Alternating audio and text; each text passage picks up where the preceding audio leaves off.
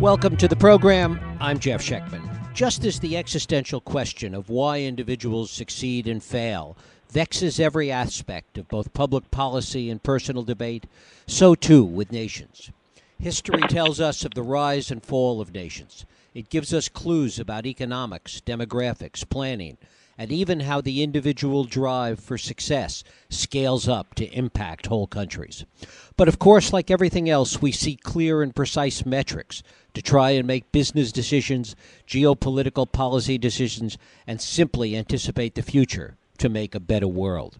My guest, Ruchir Sharma, tries to do just this in his new book, The Rise and Fall of Nations. Ruchir Sharma is the head of emerging markets and chief global strategist at Morgan Stanley Investment Management, and it is my pleasure to welcome him to the program today to talk about the rise and fall of nations. Ruchir, thanks so much for joining us. Great to join you today. Thanks, Jeff.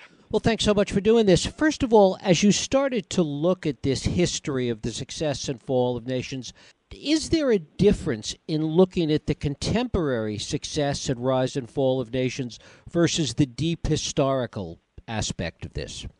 Yeah, you know, like the way that I've approached this book is that it is really a practitioner's guide uh, to the rise and fall of nations. Now, what do I mean by that? Um, I think that most of these kind of books which are written are typically written by academics. And the main issue I have with all this academic work is that they tend to sort of look at history with a very long sweep and try and sort of make forecasts about the future also which are very long. As I mentioned in the book, that the old rule of forecasting used to be that you make as many forecasts as possible and you keep reminding people when you're right. the new rule of forecasting now is that you forecast so far out in the future that neither you nor I'll be here to know whether we were right or wrong. So, what I've tried to do in this book is to basically keep the time horizon to what is realistic for most practitioners. By practitioners, I mean people such as investors or business people, CEOs, or anyone sort of uh, uh, like a politician who is answerable to the people over the uh, next five to ten years. So I'm looking at factors which are relevant to determine the rise and fall of nations over the next five to ten years, and not something which is much beyond that. Because a, I believe that, the, that what happens after ten years is really very hard to forecast. In fact, most good forecasters will tell you that anything beyond five years uh, in terms of making a forecast is like making a random guess. And the second point is that most practitioners don't have that luxury of sort of telling people, come back and check with me after 10, 20 years how things worked out. So I'd say that the factors I'm focused on are very much over the next five to 10 years, and possibly those factors are very different from what, ex- what explains the rise and fall of nations, let's say over 100 years or 200 years, as typically the academics like to go on about. Talk then about some of the key metrics, some of the key things you look at in making those analyses over the five to ten year time horizon. Yeah, so I'd say that uh, it sort of covers a you know uh, three uh, category of factors. Um, the first one uh, has to do with politics, which I think is very important. And what I show in the book is that the longer a leader stays in power, the worse it is for a nation. And typically, especially um, for a developing country, the best time that economic reforms are carried out, which are growth enhancing, happens to be in the first couple of years of a new government coming to power. So to me, I find this very sort of uh, illustrative, which is that it's really the first two years where you get the maximum bang for the buck from a new government. And the longer a leader stays in power, the worse it is. I call this chapter the circle of life. And the reason I call it the circle of life is that many nations seem to be stuck in the circle, which is that they only tend to carry out economic reforms when their backs to the wall. Mm. And then we end up getting a revival when they carry out the reforms, but the revival then again sows the seeds of complacency, which then leads to possibly another crisis and setback. And so many nations are not able to progress over time because they're constantly caught up in this circle of life. Uh, but that's just the reality. So for me, if I want, uh, from a political standpoint, to forecast which nations are going to do well, I would sort of back those nations which are electing new reformers to power. And the longer a leader stays in power, the worse it is for a nation. So that's the political aspect that I look at uh, in the book. Another aspect I focus a lot is on demographics. And what, what do I mean by demographics? Which is that uh, the Economic growth of any nation is determined by two factors broadly, one way of looking at it. One is the increase in the labor force, and two is the increase in productivity. The increase in labor force is what we speak about in terms of demographics. Uh, and I think that this is a very important point which we don't pay enough attention to. As I show in the book, that the single most important reason why the global economy today is growing at a pace which is far uh, less compared to what was happening a decade or two ago is because the demographics of the global uh, marketplace have changed significantly. Not only are people aging more rapidly, which we know about, but the fact is that we are seeing a big decline in the increase in the world's population and also an increase in the world's working age population, which are people in the age cohort of 15 to 64. So I'd say that that is possibly the single most important reason why the global economy today is much weaker, just because we don't have a big addition in the workforce taking place across the world. Take the case of the United States. In the United States, the working age population of this country was increasing at a pace of 1.5% a year for much of post war history. That pace now is down to below half a percent. So straight away, 1% gets lopped off your potential growth rate of the economy. And there are many nations in the world, from Russia to Japan, where the population, the working age population, is contracting. So in Japan, there's so much angst about why that economy can't grow. But the fact of the matter is that when your working age population is contracting, a very significant driver of your economic growth is in reverse gear. So therefore, you can't move forward uh, at a very fast pace. So I, I focus a lot on demographics, that which countries have good demographics. Most of those nations today are in uh, Southeast Asia or, or in or in Africa, you know, where you have that, or parts of South Asia. And I make it very clear that demographics is not destiny, but it is a necessary, although not a sufficient condition to create high economic growth. So demographics is the other sort of thing that I look at. And then there are other factors in terms of which I look at to see whether a country's economic growth rate is sustainable or not. For example, inequality. I have an entire chapter dedicated to good and bad billionaires. Uh, and my uh, point here is that if you look at the billionaires of a nation, that should tell you about whether uh, the attitude of the people is likely to be pro or against wealth creation. The more good billionaires a nation has, the more the chances that the attitudes are positive. The more the bad billionaires, the more the chances that there's going to be a populist backlash against wealth creation in a, in a nation. And how do I distinguish good and bad billionaires? A good billionaire is for me is somebody who's creating wealth on his own or her own and in industries which are deemed to be uh, productive, uh, such as technology, manufacturing, pharmaceuticals.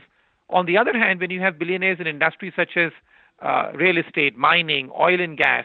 In those kind of sectors, if you have uh, a lot of billionaires, it is uh, generally perceived as being bad because a lot of that wealth is created through government connections or through sort of gaming the system rather than creating wealth on your own uh, and uh, doing it through, on the back of innovation.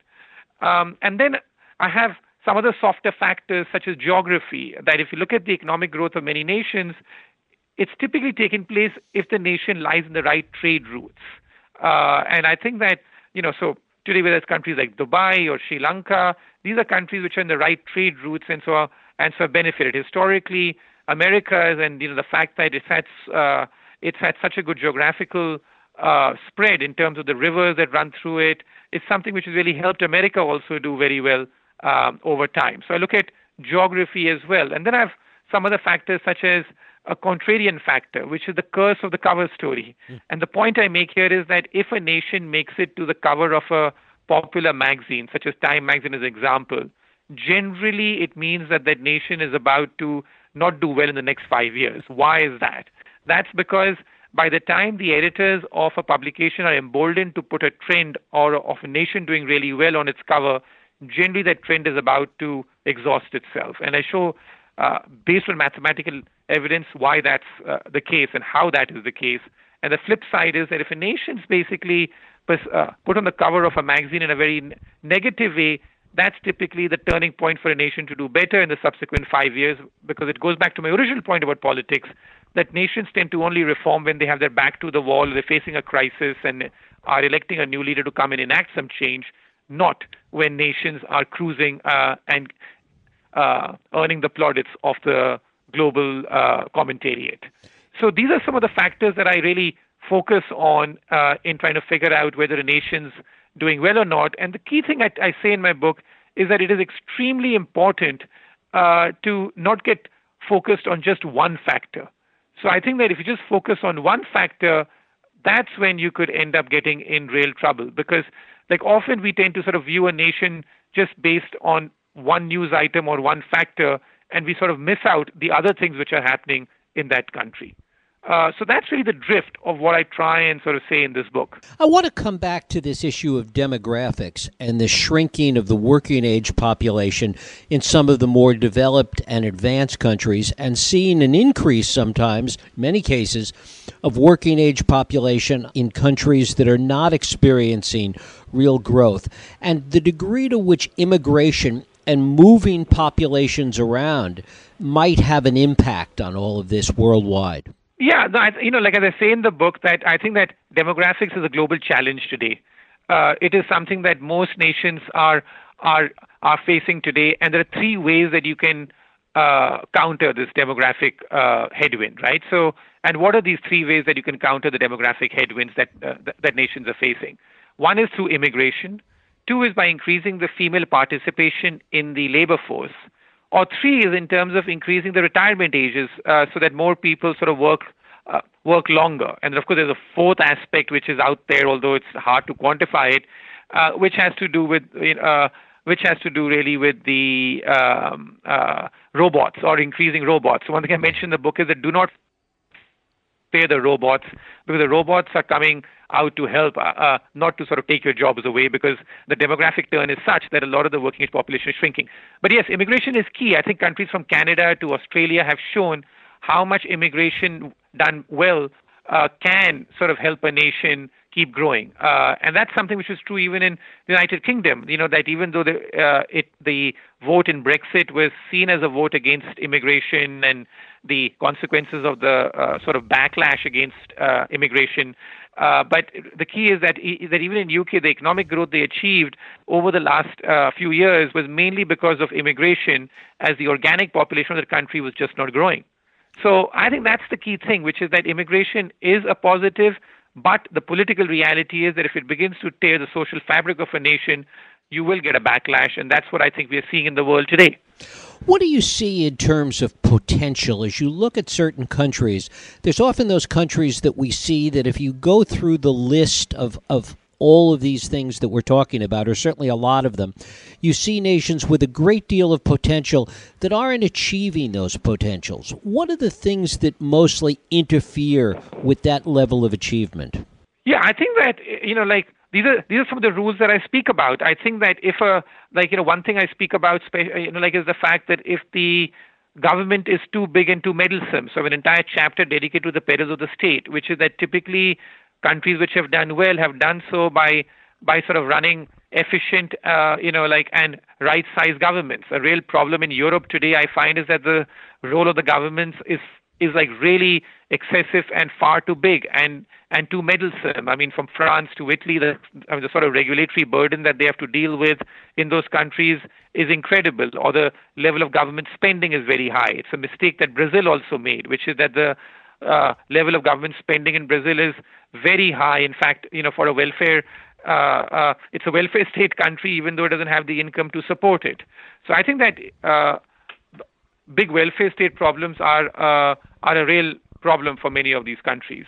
Mm-hmm. Uh, and I think that the other sort of issue uh, that I uh, that I speak about uh, is also the fact that um, we have a, a, that if countries do not focus enough on uh, uh, on getting more women into the workforce, such as Korea, Taiwan, that can also end up being a real problem for economic growth in a nation. so I'd say that the, uh, that the government's role is very important, but it's about right sizing the government, not about uh, having it too big and you know sort of interfering with what people are doing. So therefore, there's an entire chapter dedicated to the perils of the state, and it shows you that how in many countries uh, such as India and and uh, uh and even in uh, other nations in Eastern Europe, sometimes the government can be like I mean like interfere too much with economic activity. To what extent do normal economic cycles play a role in this? You talk about countries, for example, that have managed to maintain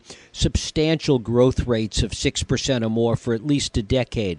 To what degree yeah. do economic cycles play a role in the rise and fall of some of these countries? No, for example, the most important rule that I have in the book is something called the kiss of debt. Uh, you know, you like, you like speak about economic cycles, and to me that's really critical, which is that if a nation takes on too much debt over a short time horizon, which are defined as five years, that nation always gets into trouble in the next five years. So, you know, there is no way out, which is that countries which take on too much debt can do well for a while, but they're but they're borrowing from the future and there is no free lunch, there is payback time. I think this was very apparent last decade in the Western world when you had a massive increase in debt which took place between 2003 and 2007, including in the United States.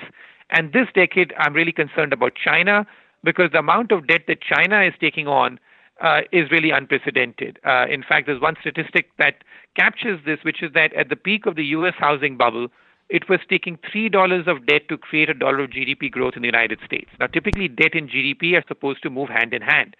In China today, it's taking more than $4 of debt to create a dollar of GDP growth in China. So, you know, that for me is is very critical these debt cycles that if a that's not the level of debt but it's the increase in debt. If a nation takes on too much debt over a short time horizon that nation always gets into trouble. Is all debt the same? The degree to which some of it is invested in the country and in long term growth potential, does that make a difference or is debt simply debt?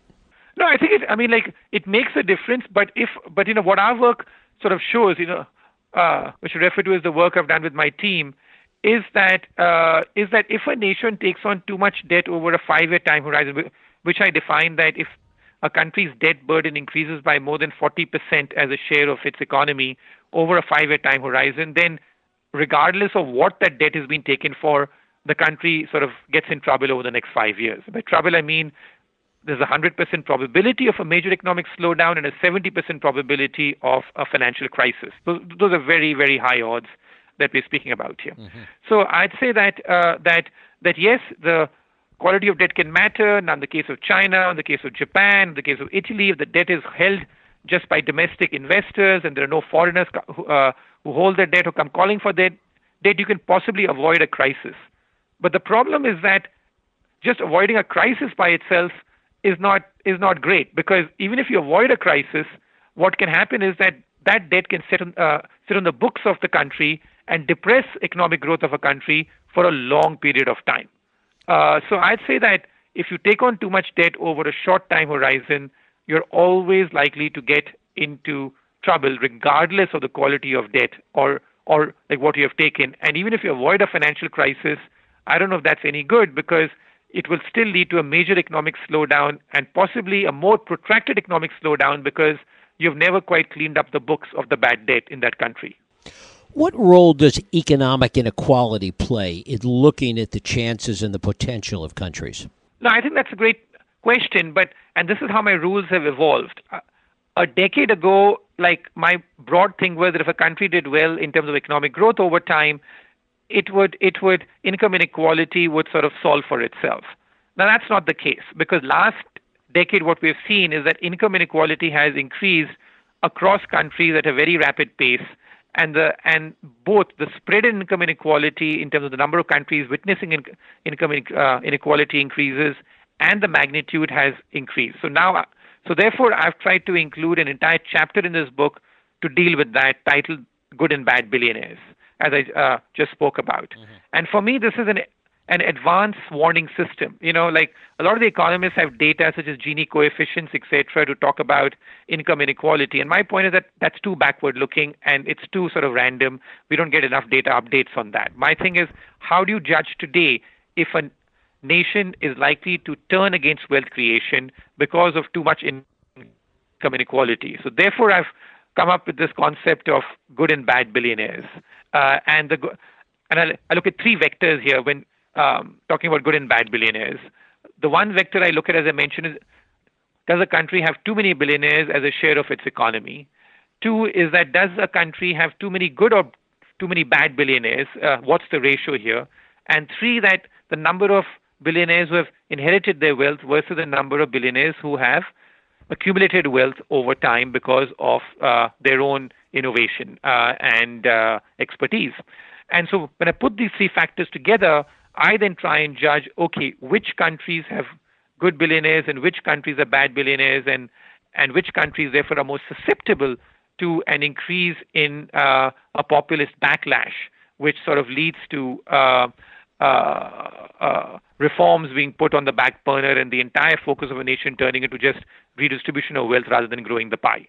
One of the things you talk about is the importance of keeping an eye on the locals, on local individuals, to determine countries that might be near crisis or in recovery. Talk a little bit about that.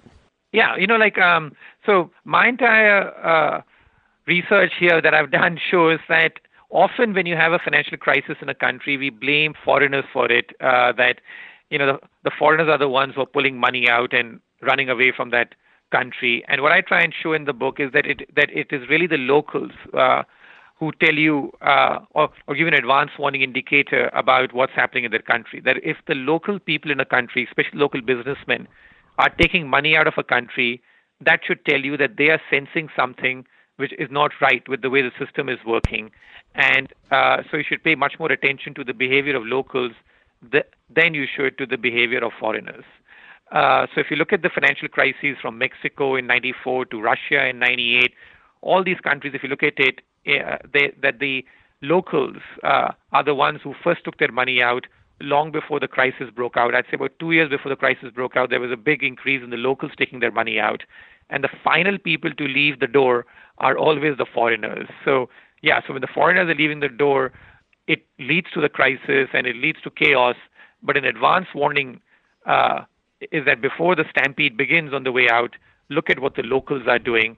If the local business people in particular are taking money out of the country, that is a vote of no confidence. And the opposite too, which is that often after crisis gets over, the, like among the first people who find value in a country is uh, are the locals. That they start bringing their money back. In 2002, 2003, there was a very important indicator to me that a boom is about to begin in emerging markets because from countries from Indonesia to China, a lot of the locals were bringing their money back to the country, uh, and that was telling you that a lot of the cleanup has happened in these countries, such as Indonesia, which had suffered a major banking crisis in the late 1990s, and the time for economic growth was once again uh, resuming.